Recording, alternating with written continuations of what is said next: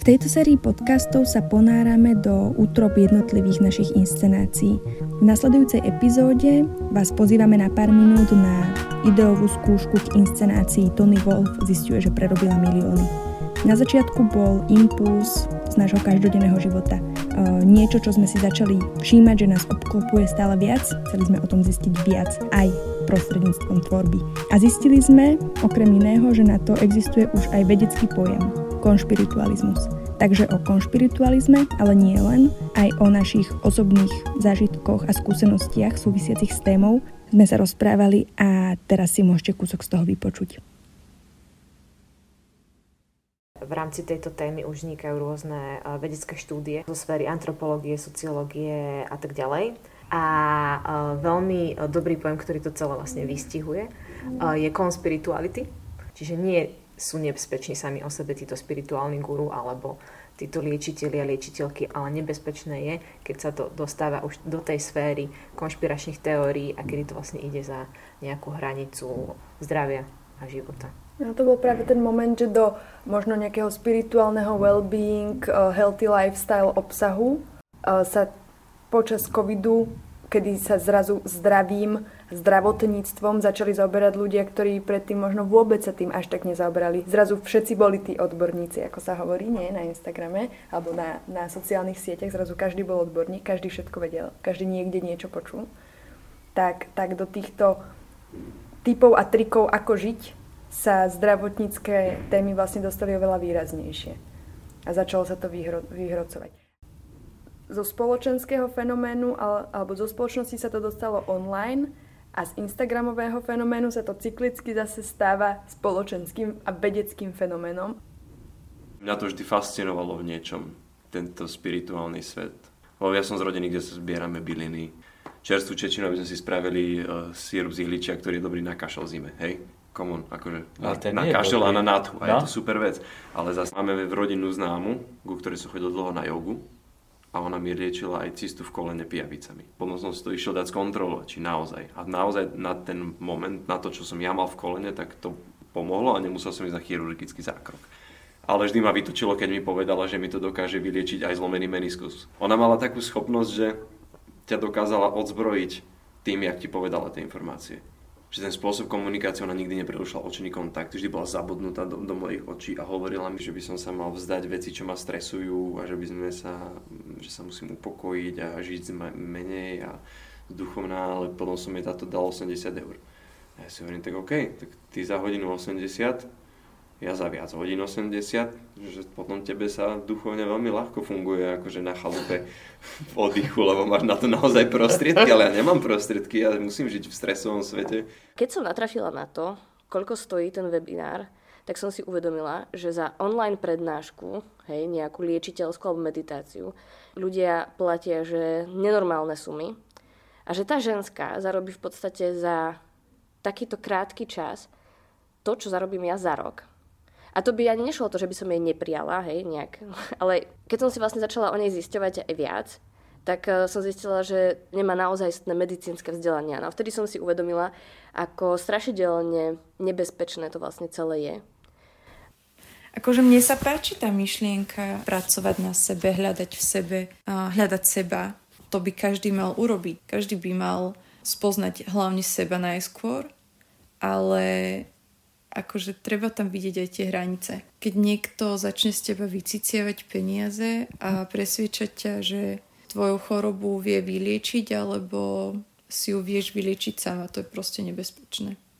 Keď si dovolíš urobiť webinár pre 100 ľudí, alebo koľko nás tam bolo, a že vlastne nikoho sa nespýtal konkrétnu otázku, ale že hovorili na nejakú tému celý čas, porieš seba, cesta sa ti ukáže že je to také zvláštne, že majú pocit, že môžu každému človeku poradiť to isté. No a jedna strana toho celého je to spirituálne a, a duchovné a návrat k prírode a hľadanie ženských bohýň a matiek v sebe a tak ďalej, ktoré vlastne akoby sú veci, ktoré môžu niekomu v istom bode života pomôcť, alebo akoby môže sa v tom nájsť, a môže sa v tom vyžívať a je to niečo, čo ho môže zaujímať, ale druhá stránka toho je, že do akej miery je to iba biznis plán niekoho.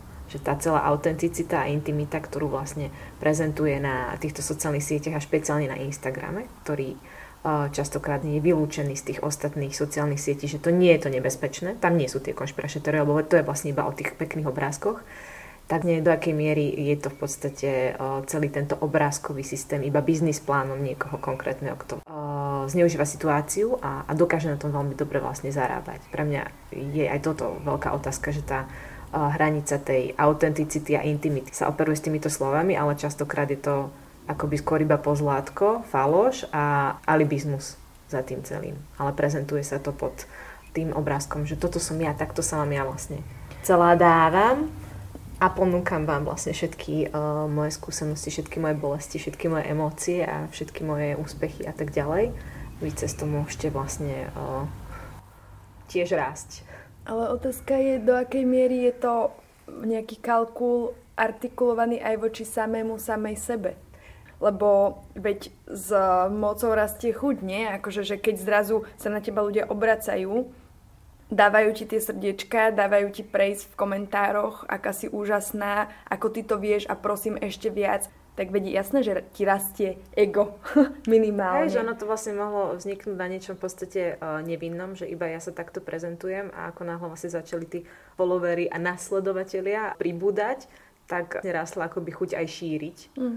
to svoje know-how, kedy akoby to fakt nie, nie je vykalkulovaný biznis plán, len skrátka sa to zvrtlo a Lebo akokoľvek ich voláme, či už v spoločensko-politickom duchovnom svete, samozvaní vodcovia, oni nie sú samozvaní my sme si ich tak označili. My sme ich My... followovali. Hmm.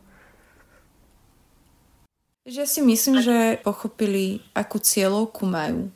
Vedia, že ten Instagram musí vyzerať dobre, takéto filtre máme používať, takúto farebnosť. Odliadnúť od toho, že o čom to je, tak si vždy poviem, že je pekný obrázok, že tam by som chcela byť aj v lese, aj takéto šaty by som chcela mať, aj takýto kimono. A všetko je to také pekné, ľúbivé. Je to veľmi prvoplánové a funguje to na nás, na našu generáciu. Vlastne v tých štúdiách vedeckých oni píšu, že v podstate aj títo Instagramoví guru vlastne fungujú na princípe celebrit, hej, že vlastne sa z nich stávajú akože celebrity.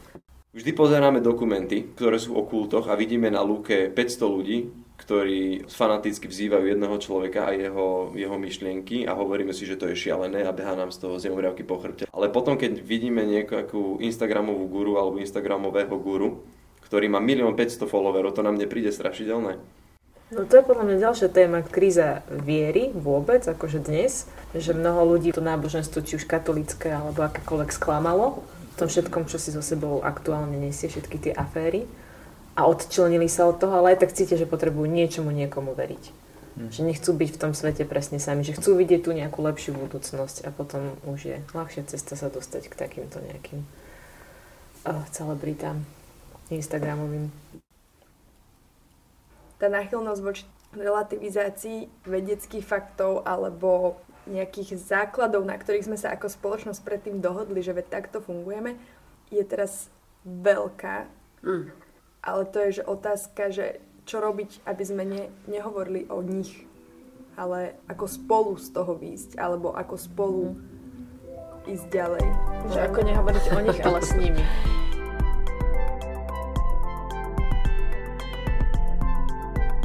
Septembrové uvedenie Tony Wolf zistuje, že prerobila milióny, ako aj tento podcast z verejných zdrojov podporil Bratislavský samozprávny kraj. Ďakujeme.